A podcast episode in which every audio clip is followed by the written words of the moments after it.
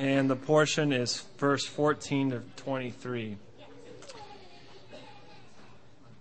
And when they came to the multi- and then when they came to the multitude, a man came up to him, falling on his knees before him, and am I in the right chapter? Yeah. Falling to his knees and saying, Lord, have mercy on my son, for he is a lunatic, and he is very ill, for he often falls into the fire and often into the water. And I brought him to your disciples, and they could not cure him. Jesus answered and said, Jesus answered and said, O unbelieving and perverted generation, how long shall I be with you? How long shall I put up with you? Bring him here to me. Jesus rebuked him, and the demon came out of him, and the boy was cured at once. The disciples came to Jesus privately and said, Why could, why could we not cast it out? And he said, Because of the littleness of your faith. For truly I say to you, if you have faith as a mustard seed, you shall say to this mountain, Move here, uh, move, move from here to there, and it shall move, and nothing shall be impossible to you. But this kind does not go out except by prayer and fasting. And while they were gathered together in Galilee, Jesus said to them, The Son of Man is going to be delivered into the hands of men. They will kill him, and, they, were, and he will be raised on the third day. And they were deeply grieved.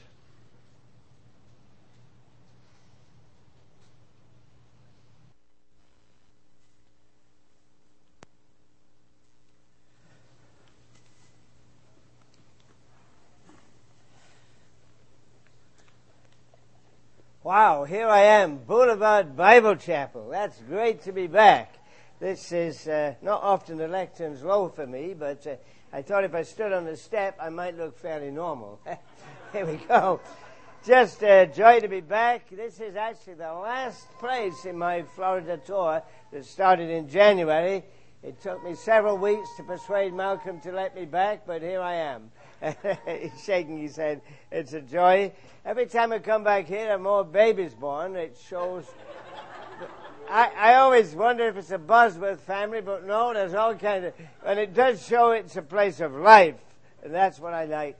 Tuesday we're off to Eleuthera, a tiny little island in the Bahamas, very small assembly, but we're going to be uh, doing. They have meetings every night in Eleuthera because not much else to do, and uh, so uh, just glad that we got this little visit in. And we're going to, you know, I was thinking, I've spoken to you a lot of times over the years on doctrine, and last year we were talking about faith, and uh, I thought, what are we going to do this time? Well, I, I, today I want to spend the day talking about what our Lord Jesus taught. We're going to focus on Christ's teaching on faith. I did Hebrews 11 with you in the past, but what did Jesus say about faith? And tonight, very important, we're going to talk about what Jesus taught about obedience. But you know a lot of stuff. You know, as we talk about Jesus on faith and that passage that talks about moving mountains, I want to just uh, remind you of my friend Snoopy because Lucy's saying, to little Snoopy here, you dogs don't know anything about scripture verses, not like these bright kids that said all the verses this morning. You don't know anything, she said, about grace or baptism or Moses or anything. He says, that's right. He said, theologically, we're off the hook.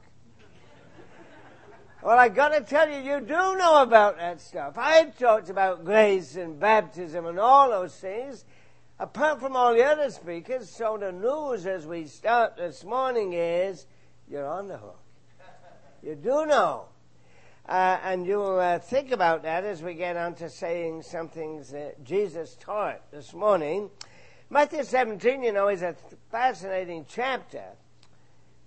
Uh, we didn't read all the chapter, but it opens with Jesus taking Peter and James and John up a mountain, and uh, they had an unforgettable experience. They witnessed Christ's transfiguration. They were actually given the privilege of having a glimpse of Christ's true glory. Physically, they heard the voice of God proclaiming Christ to be the only beloved Son of God. And I gotta tell you, it was a true double header because not only that, they also heard and saw Jesus talking about his forthcoming death with no less than those two great heroes of faith, Moses and Elijah. I mean, talk about a mountaintop experience, this was it. And yet, the passage we read, verses 14 through 23, they describe what faced Jesus and those three disciples when they came down from the mountain. I mean, the scene at the foot of the mountain was in stark contrast to that fantastic foretaste of the kingdom, the vision of the majesty of Christ that they'd seen on the summit, because in the plain below, they face very, very clear evidence of the havoc Satan can bring into human life. You know, there's a very famous uh, painter, many of you will have heard of, Raphael, and they say that he actually worked himself to death in producing his very famous painting on the Transfiguration because he tried to capture this very contrast. Tough to see the picture here properly, but, but Raphael's Transfiguration emphasizes a contrast between the glory on the mountaintop and the confusion and pain in the valley below. The tremendous contrast between the kingdom of light and the shame and confusion of the world of shadows. Now, I had a lot of requests when I spoke to the young people to do some science demos, and you know I can't bring that stuff anymore.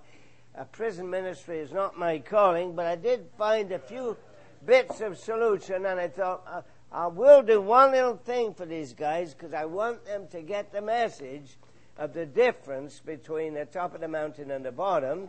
So we're going to just, uh, oh, I'm hymn book's gone now. Another hymn book hits the road. uh, I should have got some bottles at work here.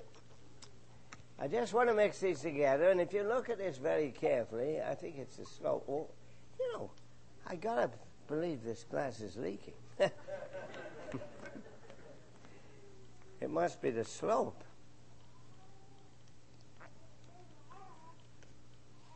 All right, watch this carefully. I hope if this thing works, you'll see that golden wonder beauty, but things are going to change. Watch carefully. Should have it. Oh, beautiful! Ah, man, it's gone. That it was. And now it's all darkness, and we'll just rescue the lecture. The contrast. For safety's sake, we'll do this between that beautiful golden kingdom and the confusion at the bottom of the mountain. You know, it's very interesting to notice that this miracle actually is bracketed by two clear predictions of the reality and centrality of the Lord's death. Uh, the focus, of course, on the Mount of Transfiguration just before this incident we read was what? Well, Luke 9:31 said they talked of his death that he was about to accomplish at Jerusalem. And then immediately after the miracle of healing that boy, what did we read in Matthew 17? Jesus said, They'll kill me, and on the third day I'll be raised to life. And, and it says the disciples were filled with grief. They were filled with grief. You know, I thought about that. I thought that the gospel is good news. In some ways, I think this is a pretty sad commentary on the disciples' ability to really pay attention to the Lord. You see, I know the gospel depends on Christ's death. He died for our sins. There's no salvation without the cross and the death of Jesus. But you see, the gospel calls us to be joyful because what does it mean? It means good news. The gospel is good news. It's good news that we sinners can find life in Christ by repentance and faith because Jesus died. But you see, they were listening only to what? The bad news. The disciples focused only on the bad news and they didn't take in apparently what Jesus said about the resurrection. How important, as we did this morning in the breaking of bread, to, to put together the story of the cross with the triumph and hear the whole story of the gospel, and that's what makes it good news. But of course, the disciples didn't fully comprehend the purpose of Jesus' death and the hope and certainty of the resurrection until after Pentecost in Acts 2. These are disciples prior to Pentecost. And in a way, you know, I'm somewhat encouraged by the disciples' slowness to figure out the Lord's plans for our salvation because, you know, I too am very often slow in figuring out what Jesus is trying to teach me. And sometimes I find encouragement by the slowness of some of those those wonderful disciples in figuring out what Jesus was saying. But I think they should have done better because, I mean, they had actually seen the Lord's miracles. They, they had heard his words directly. They, and on top of that, remember, they were given special powers. If you go back a little uh, earlier in Matthew, in Matthew 10 8, Jesus commissioned them to go and preach the message. And as he commissioned them, he said, As you go, preach the message, heal the sick, raise the dead, cleanse those who have leprosy, and drive out demons. So the Lord had given them special powers, unique for that day in that moment. And on top of that, as well as the promise of the Lord, they had the promise of the Lord that they could do it. But, but you know, they also had past successes. They, they had past experience of successfully exercising faith and doing miracles. I mean, they've been able to do the job. Mind you, folks, just think about this. They had exactly what we have if you're a believer who's walked with the Lord for any kind of time at all, you have past experience of God's faithfulness and you have His clear promises. We have what they had experience of God's faithfulness, His promises. That's what they had. But, but even with all that, the reality that Jesus pointed out to them eh, as they failed was that they lacked the faith to use the gift they had been given. And that's a major point in this passage because with all that background, they found themselves powerless to heal this boy.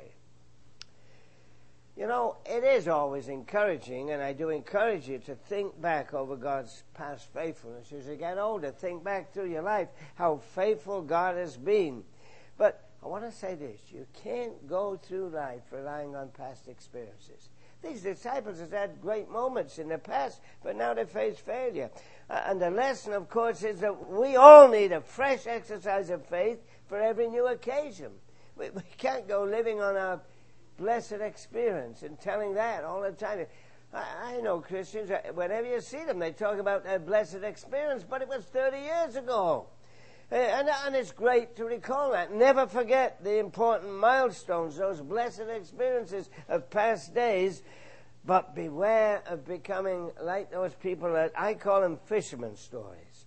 Don't be like the guys, you know, the guys say, I want to tell you about the day I caught the big one. It's lovely to, he brings out the picture every time, and it's nice to hear about the day I caught the big one. But folks, we need fresh fish to eat today. And we need to keep casting our lines. You see, what really counts is being ready for the challenges of today and tomorrow, not just looking back to yesterday. So don't be a Christian who only looks back. Look back with gratitude, but we have to keep casting our line. And notice too that in their failure, the disciples notice very interesting, they didn't make it a priority to go to the Lord. We know this because their failure only came to light when the boy's father, disappointed that in their failure, recognized the Lord and the three disciples coming down from the mountain, and he came up to the Lord and he begged for help, and he said to the Lord, Your disciples couldn't cure him. It was only then when it was publicly disclosed that they were able to talk about it. It, it seems the nine disciples were ready to accept their failure. And they only went to the Lord and they only questioned it after it was brought up publicly. Only then, privately, it says, they said, Why couldn't we do it? Why couldn't we do it? And of course, the Lord had a very simple explanation. Uh, it's very important um, that we do this thing that they did. It's don't be complacent if you notice signs of spiritual decline. If you find you don't have it, if you find you're, you're not able to, to perform spiritually like you once were, don't become complacent. Take it to the Lord. It's important that, that, that we get on top of any signs of spiritual decline. So often we need to check ourselves. Because the first thing we have to get to know the Lord. Number one, we have to know Him as our Lord and Savior. But then, how are we doing in our walk? That's always the question. I, I recommend a spiritual checklist. You know, I'm at the age in life where I have more doctors than I can cope with. I used to have, see the family doctor every few years. Now I'm wandering off from this guy to check the PSA and the prostate and the cardiologist and the Lipitor guy and the Man, I, I'm saying to babe, what doctor am I seeing today? it's all checking up. we seem to be in good shape. Praise the Lord for that. But I thought, you know, it's important, especially as you age, to do this um, health check. But, but how important spiritually? How often do we have our checkup? And it's a very simple kind of checkup I'm talking about. I mean, ask yourself how much time you spend in prayer. Is it less or more than it used to be? I mean, I don't mean just praying when you show up here, but praying privately during the week. And reading God's Word. Is it just a quick devotional for form's sake? Or uh, more important than that, are you acting on God's Word? Easy to read, but not so easy to do. And bottom line is that you're sharing the word of faith with others. If you never talk about what you've read and practiced, hey, something's wrong. So the, the, spiritual checklist is very important. We're not supposed to be, you know, I don't have any science, but I got a few little things always in my pocket. Look at this. Isn't this pathetic? I got a rope and it, it talk about fly. This is a kind of symbol of some of us spiritually, standing tall, you know. But I want to tell you, if you line these things up, uh, inside this sheath, I've got some nylon threads.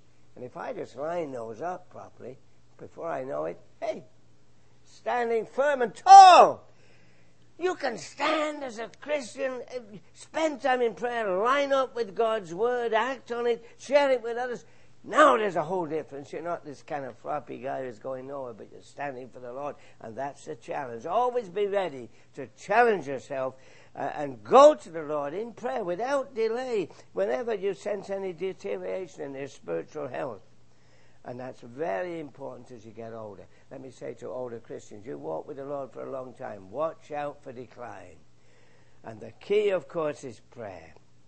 I want you to notice the importance of Lord Jesus attached to prayer in verse 21. I know verse 21 is not in some of the recent translations, but its parallel passage certainly is. For example, Mark 9:29. This kind can come only by prayer, and there's no doubt as you look at the documents, Jesus said the secret here is prayer. And God's power. Listen, God's power needs to be requested and relied on in each and every occasion. You know, I, I, I have a funny mind, I have to say. It's funny what comes to my mind when I'm reading these wonderful stories in the Bible. And most of you know I'm a veteran grandfather, of course. I've got four grandchildren. Don't ask me about them, or I'll be all day telling you how wonderful they are. I got fantastic grandchildren, and and I and and um, I have the pleasure of spending more time than I thought I had watching gripping TV shows. I don't know whether you get them in the States. I should have checked this. But I spend a lot of time watching gripping TV shows like Thomas the Tank Engine. How many know about Thomas the Tank Engine? Yeah, yeah, that's great. If you're a parent, you gotta. What about, do you know Bob the Builder? Hey, somebody said you don't have it in the States. I've got Bob the Builder fans there. You obviously have kids and grandparents. You know, I, I, I mention these because it occurred to me that the disciples' faith hardly reached the level of Thomas the Tank Engine. There's that famous uh, scene where he struggled up the hill and had a song that said, I think I can. I think I can. I think I can. Let, let me tell you how it goes, and Malcolm's not going to ask me back. I'm, I'm risking this because I got booked for next year already. Listen to this. Have we got this down by the belt?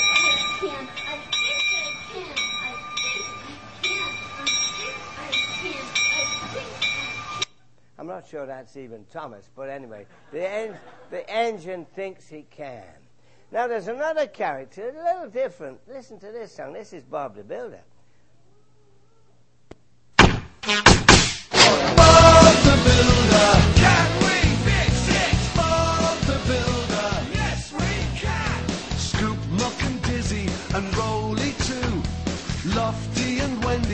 Join the crew. Bob and the gang have so much fun. Working together, they get the job done. Bob the Builder, can we fix it? Bob the Builder, yes we can. I better take that off.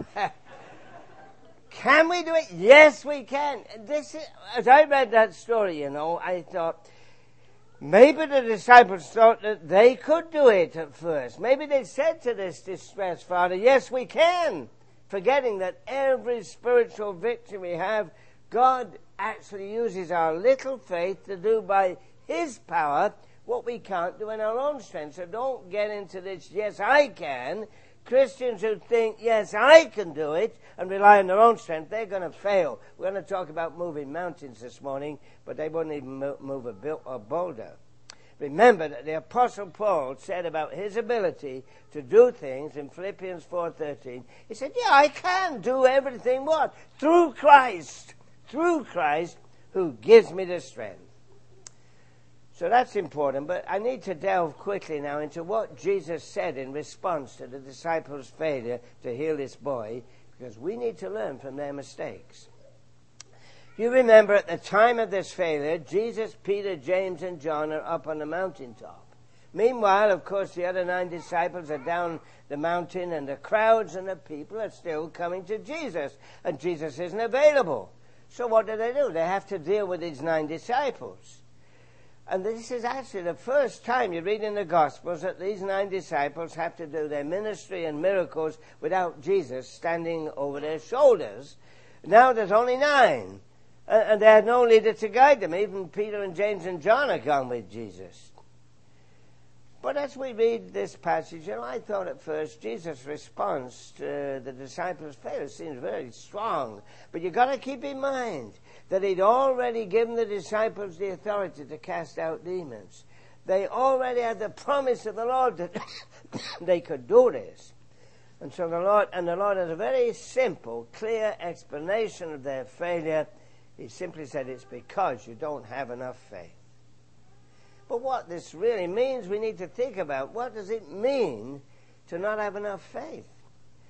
Well, I see two possibilities. I, I, one is that they were so confident in and of themselves that they failed to exercise their faith.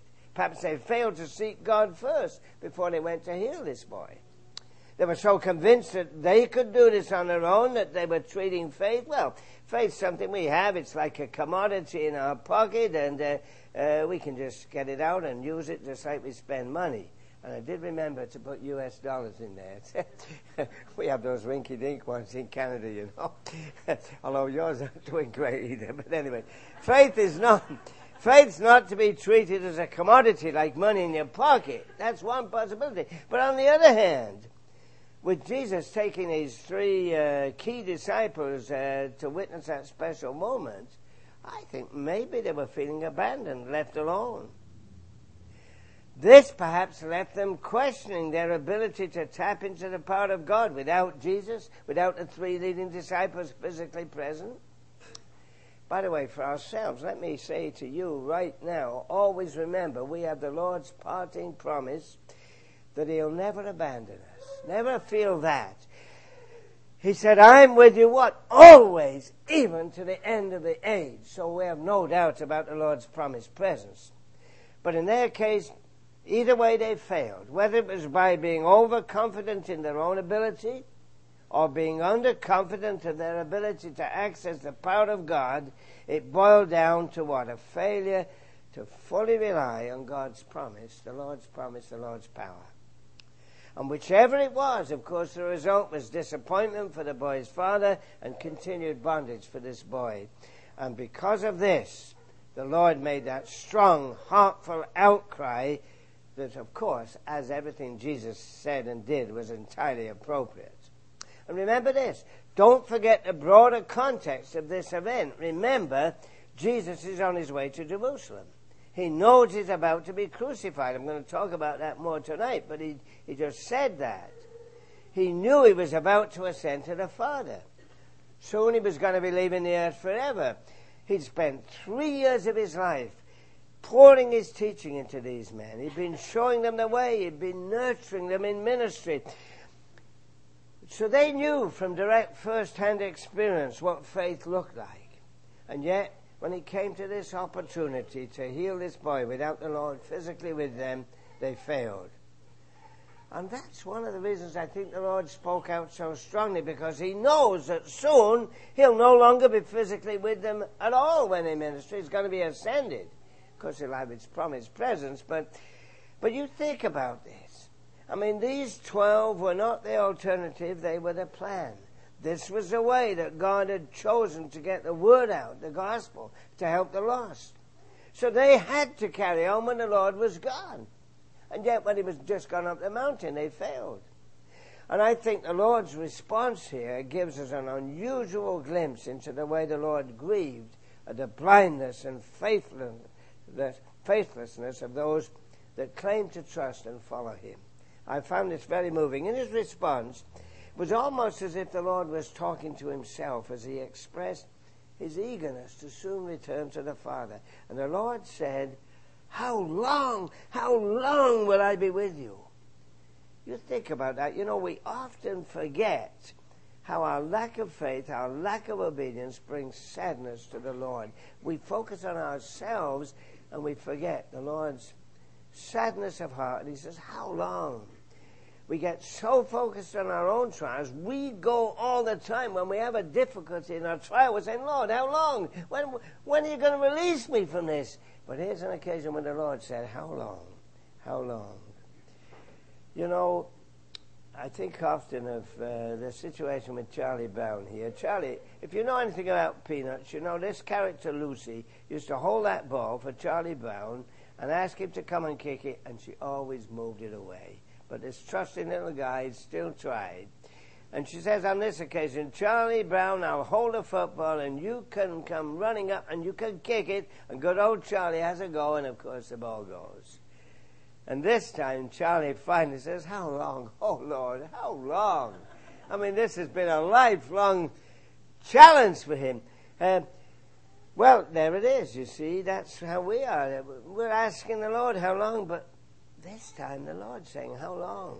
How long? Surely we at times must cause the Lord to explain, exclaim about us. How long? How long? you know, when I read a passage like this, I could almost read the Lord's thoughts. I mean, He's given them promises, He's given them authority. He's surely thinking, how much more time, how many more sermons, how many more miracles, how much more do I need before they can do this on my behalf? How much more experience before they understood, and how much more experience before we understand that the power of God is available to us? How long before we can exercise our faith enough to continue the ministry and the mission that God calls us to. You see, before we criticize these nine disciples, it's easy to criticize others. We have to stop and hear the challenge that comes directly to us. I mean, surely we too at times must cause the Lord to exclaim, How long? And, and, and we have to ask ourselves, How much more study? How many more Bible studies? How many more exhortations do we need before we really exercise our faith? How long before we take His Word into the world and make a difference in people's lives? And I know many of you are doing that, and I was heartened to hear about you going on the beach to te- teach the gospel. But I have to say, it's so often the case that you have to say to Christians, how much more do you and I need before we will exercise faith and take our place alongside Jesus in fulfilling the ministry that He's called us to. I mean, these disciples have been along for a great ride for three years. This is just a ride in the Ontario countryside to remind me about um, those places near my house. But they've been for a great ride. I mean, I, I often think about the way they talk to the Lord. Maybe they talk like we do sometimes, like like I hear people say, you know, very nice sermon, thank you. That's. Lord, Great sermon. Thanks for that. Maybe they're saying, Lord, those miracles are incredible. We appreciate so much what you're doing. I mean, people do this. They do this to Christian workers. Of course, in the disciples' case, Pentecost, the coming of the Spirit, that made all the difference. But the challenge still stands. It stands for all of us. Jesus says to us in this passage that we can do it. We can do it. What? By faith by faith in His strength and through the power of the Holy Spirit. So the question is always, so why don't we? Why don't we? In Acts 3, there's a fantastic example of how to do it right. Now, this is post Pentecost. Of course, the situation's changed, the Spirit's come, and Peter Peter heals that disabled beggar at the temple gate. Remember in Acts 3, and he showed us how to do it right. This is a different story because he said to that poor man, he said in Acts 3, verse 6, What I have I give you in the name of Jesus Christ of Nazareth, work. And it happened. Uh, and then as you read on, when people expressed astonishment at this, Peter said, Look at this, verse 12, Why do you stare at us? As if by our own power or our own godliness we'd made this man walk. Peter knew where the power came from now. He said very clearly, it is the faith that comes through Jesus that has given healing to this man. And it's a wonderful story. You know how it developed. Of course, they got arrested. They had to go before the Sanhedrin. But you notice how it finishes. When the Sanhedrin heard them, and when they saw the courage, Acts 4.13, of Peter and John, and realized they were unschooled, ordinary men. These were not special. These were ordinary guys. They were astonished. But what? They took note that these men had been with Jesus. And I think that's a challenging passage. You see, they show no weakness now in the absence of Christ's physical presence. Yes, Christ is ascended. He's not with them physically anymore, but they took knowledge that they'd been with Jesus. What an opportunity for us to spend time with the Lord and for people to notice that, and that will make a huge difference. You see, these disciples, Peter now knew the presence of the Lord, but he knew it just like we do through the Holy Spirit as we wait on him in prayer. They had the Lord's presence in the same way we have the Lord's presence, and that's through the Holy Spirit. Now, quickly, I want to get a little more into this um, uh, moving mountains mustard um, seed thing, so just let me wrap that up by saying the difference it makes. People will really notice the difference if you spend more personal time with the Lord, and that's priority number one. And people will take note, and you'll get that power too, the special power of the Lord.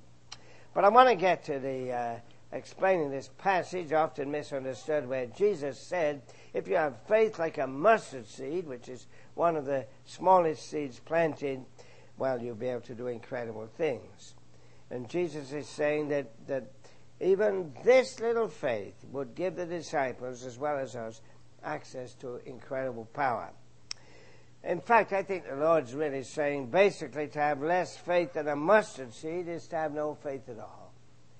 And he said this, but let's look at it. He said in verse 20, If you have faith as small as a mustard seed, you can say to this mountain, Move from here to there, and it shall move, and nothing shall be impossible to you. Now, people have misunderstood this verse. Uh, they've taken it to mean anything we pray for should happen. We need to be absolutely clear that faith is not a carte blanche to supernatural power that gives us control over people and events. Faith doesn't make God a sort of genie who grants our wishes. The, you see, the Lord actually isn't talking about a literal mountain here because neither the apostles nor the Lord himself nor anyone else in the history of the church for that matter has done such a pointless miracle as moving a mountain by praying. What he's really saying is that faith is the strongest power in the world when it connects with God. It, it, you see, this expression to move mountains is actually a figure of speech, and it's telling us that God's power has the ability to surmount any obstacle that we encounter in life.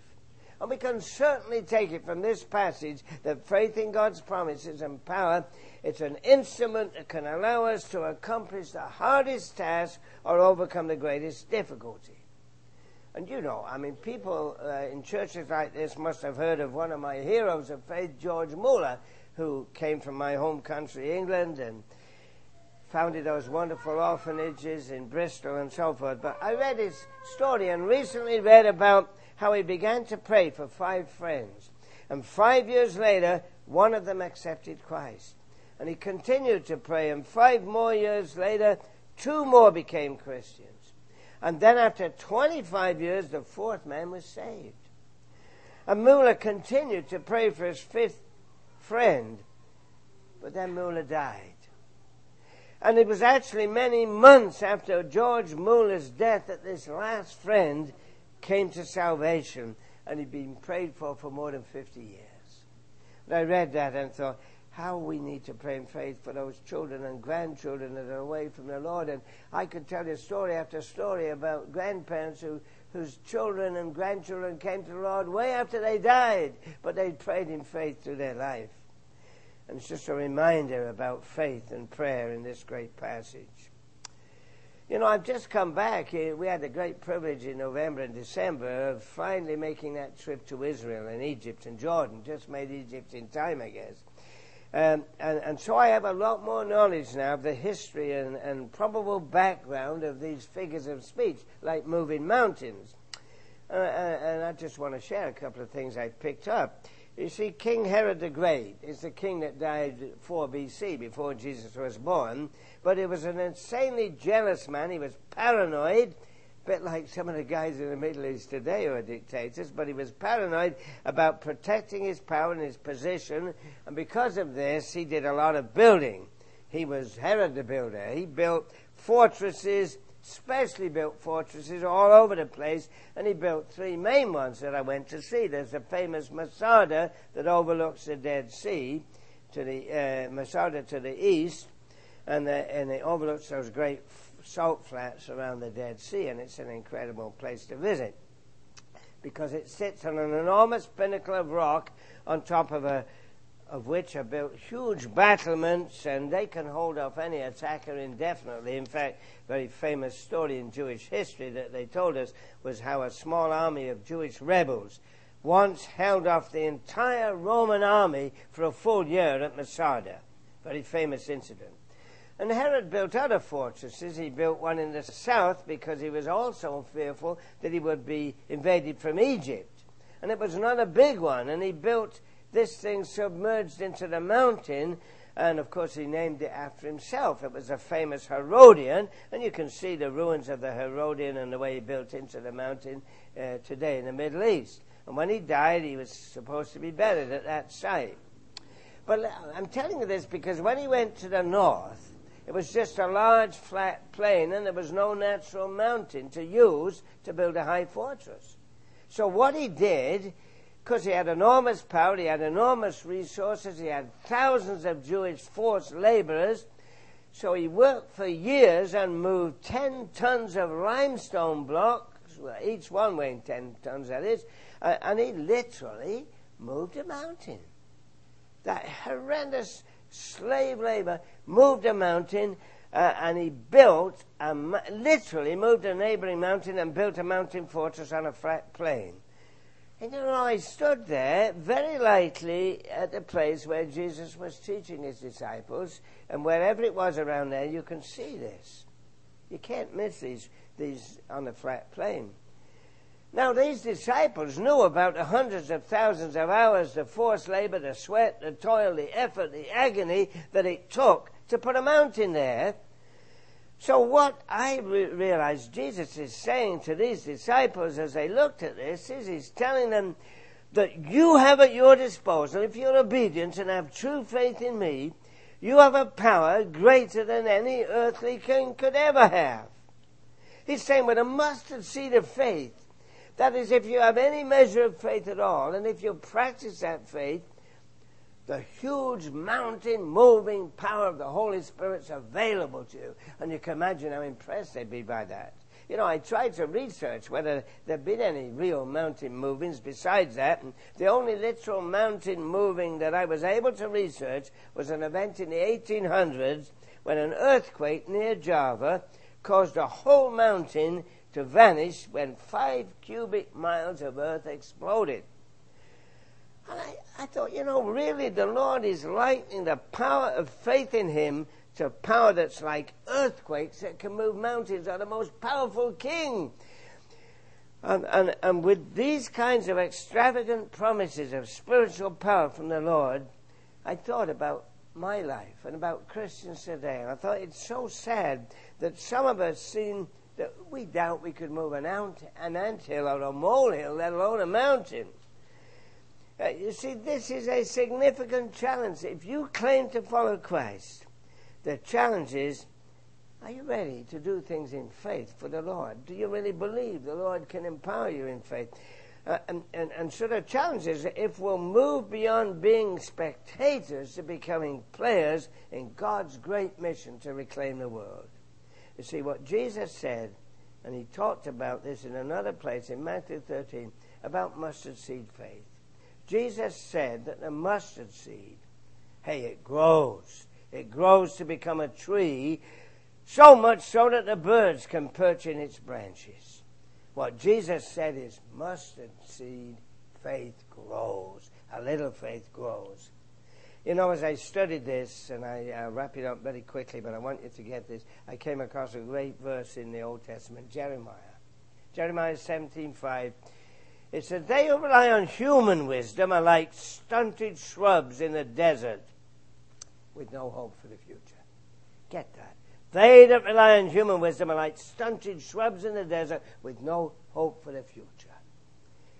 In contrast, this passage talks about the Lord's strength. And I think what Jesus is saying here is that faith is like a tiny seed you plant, expecting to get a bush.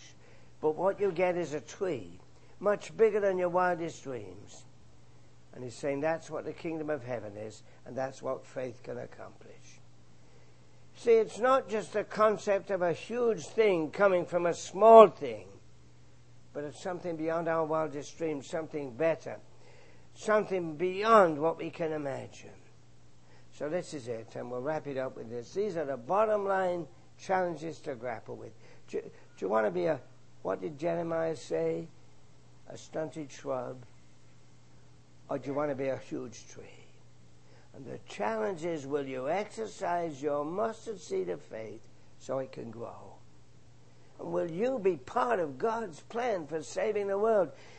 And the key is, you see, how and where will you exercise your faith? Will you exercise it? Not just think about it to participate in God's great mission. You see, the encouraging thing that the Lord says in this passage is that blessing and success come not from the size of your faith, it can be like the smallest mustard seed, but from the fact that it's based on the Lord's power, it's based on the Lord's promises, and it's based on the Lord's will, and it's placed in Him. And I have to say, even a little faith is effective when it's placed in God and His promises. And the challenge is the Lord's ascended. There are no physical hands and feet and voice of the Lord on earth anymore. Like those disciples, we don't have His presence in that way. And so the challenge is will you use your hands and your feet and your voice? Will you say, Yes, we can? That is the Lord and I can do it. May God help you. The mission of God, you know, where you live and amongst your contacts, it hinges on you. Uh, and the question is, will you take up this challenge and become a player who does it by faith? Or would you be content? You know, we do this. I want to watch to see who'll do it. Because it will get done. God's work will be accomplished. But how great to say, Yes, Lord, we can. May God challenge us. Tonight we're going to talk about obedience and what Jesus taught about it. But may God challenge us to look at our faith. Time is gone, so let's just pray as we uh, apply that word to our hearts. Father, we thank you for the teaching of the Lord Jesus. We ask you to forgive us for our, the paucity of our faith. And we pray in his powerful name that you'll challenge us today to exercise our mustard seed of faith and see things move because we trust you. Bless your people here. Bring us back tonight and guide us in a way as we commit our lives to you in the powerful name of Christ our Lord.